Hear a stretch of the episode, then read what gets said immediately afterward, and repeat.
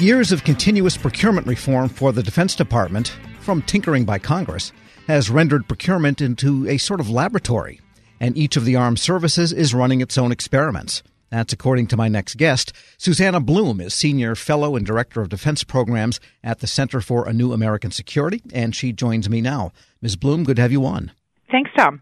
So tell us about this thesis that you have developed here that all of the various reforms included in all of the NDAAs going back umpteen years have created a procurement laboratory or petri dish for the Defense Department.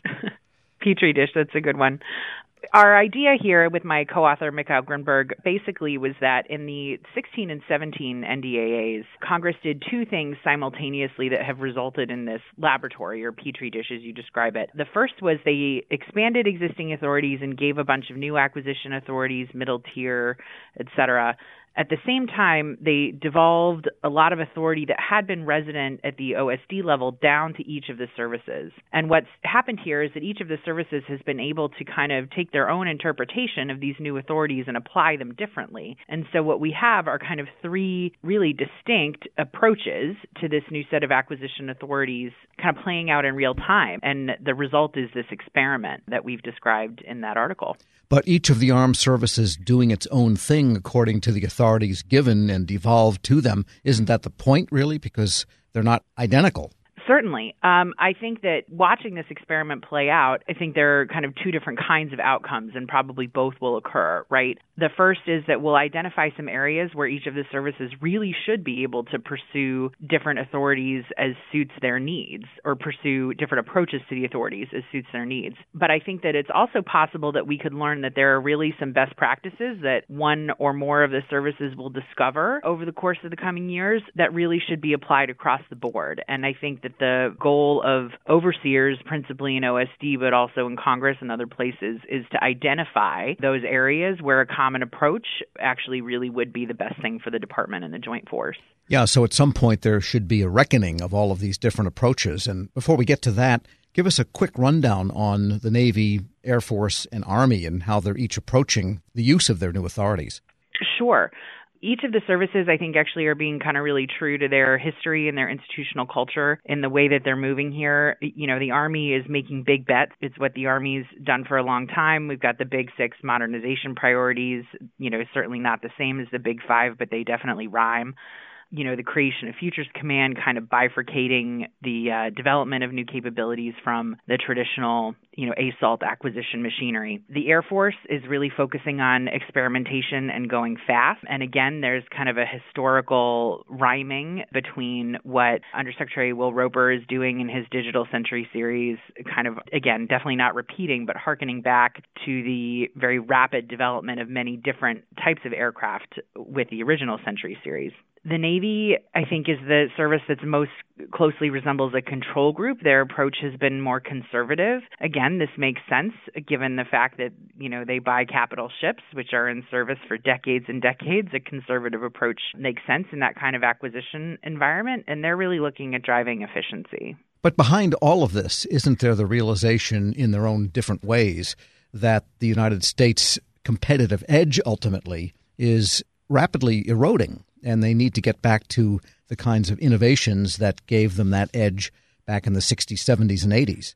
Yeah, absolutely. I mean, and that was the the impetus behind what Congress was doing, particularly Senate Armed Services Committee under the leadership of Chairman McCain. You know, it was you know what the Obama administration was doing with the third offset, and the Trump administration has has kind of carried that forward. The tricky part for all of the services and for the department writ large is that it's very very difficult to prioritize the future over the present, right? It's just kind of contrary to human nature. I think we see, you know, particularly in light of recent events with Iran, it's still hard. It's still very, very difficult to uh, accept some more risk in the present in order to to put the resources against those future threats.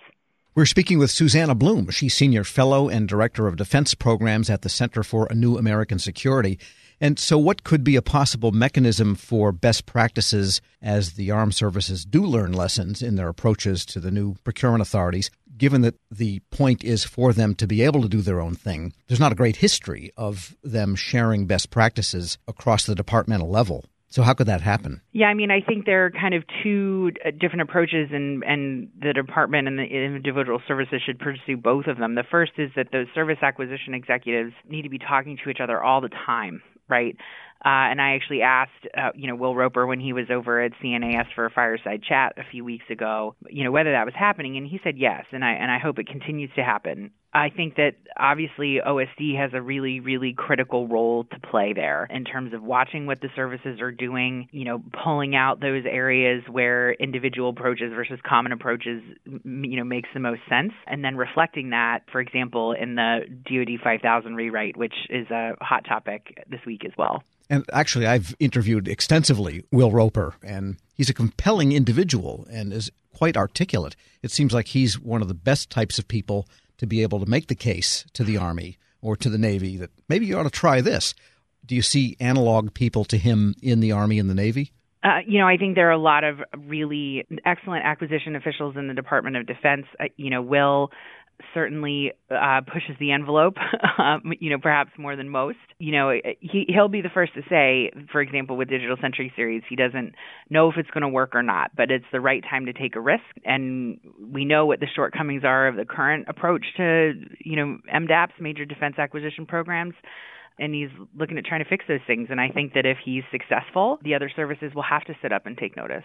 And you mentioned the rewrite of the 5000 series. Give us a little more on that, what the import of that could be, and how long that could take. Well, the department led by uh, Undersecretary for Acquisition and Sustainment has, uh, as I understand it, already begun work on 5000. Ha- I haven't seen the the product yet. I don't know that anyone has, but you know we're expecting something that is more adaptable, that provides more flexibility for the services, both you know differentiation between them, but also differentiation between different kinds of acquisition programs within the services. And I think this is a really great opportunity to you know make some changes that are going to allow allow the department to you know not only remain competitive but to to win into the future. Because undertaking a policy change and rewrite of that depth is almost like going underneath the Empire State Building and trying to redo the foundation stones in some ways. It's a tough job. It's difficult and it's significant, but it's time. Susanna Blume is Senior Fellow and Director of Defense Programs at the Center for a New American Security. Thanks so much for joining me. My pleasure, Tom. We'll post this interview at federalnewsnetwork.com slash Federal Drive. Hear the Federal Drive on demand. Subscribe at Apple Podcasts or Podcast One.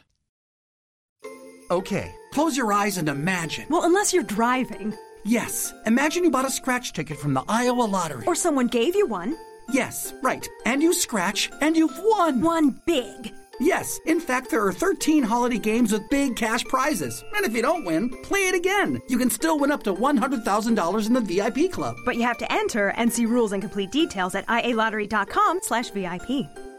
Yes. Thank you. Grab a 30-day free trial of LiveXLive Plus, and you'll get unlimited skips, commercial-free music, and all of the podcasts and live streaming events you can handle. Visit livexlive.com slash podcast one to learn more and start your free trial.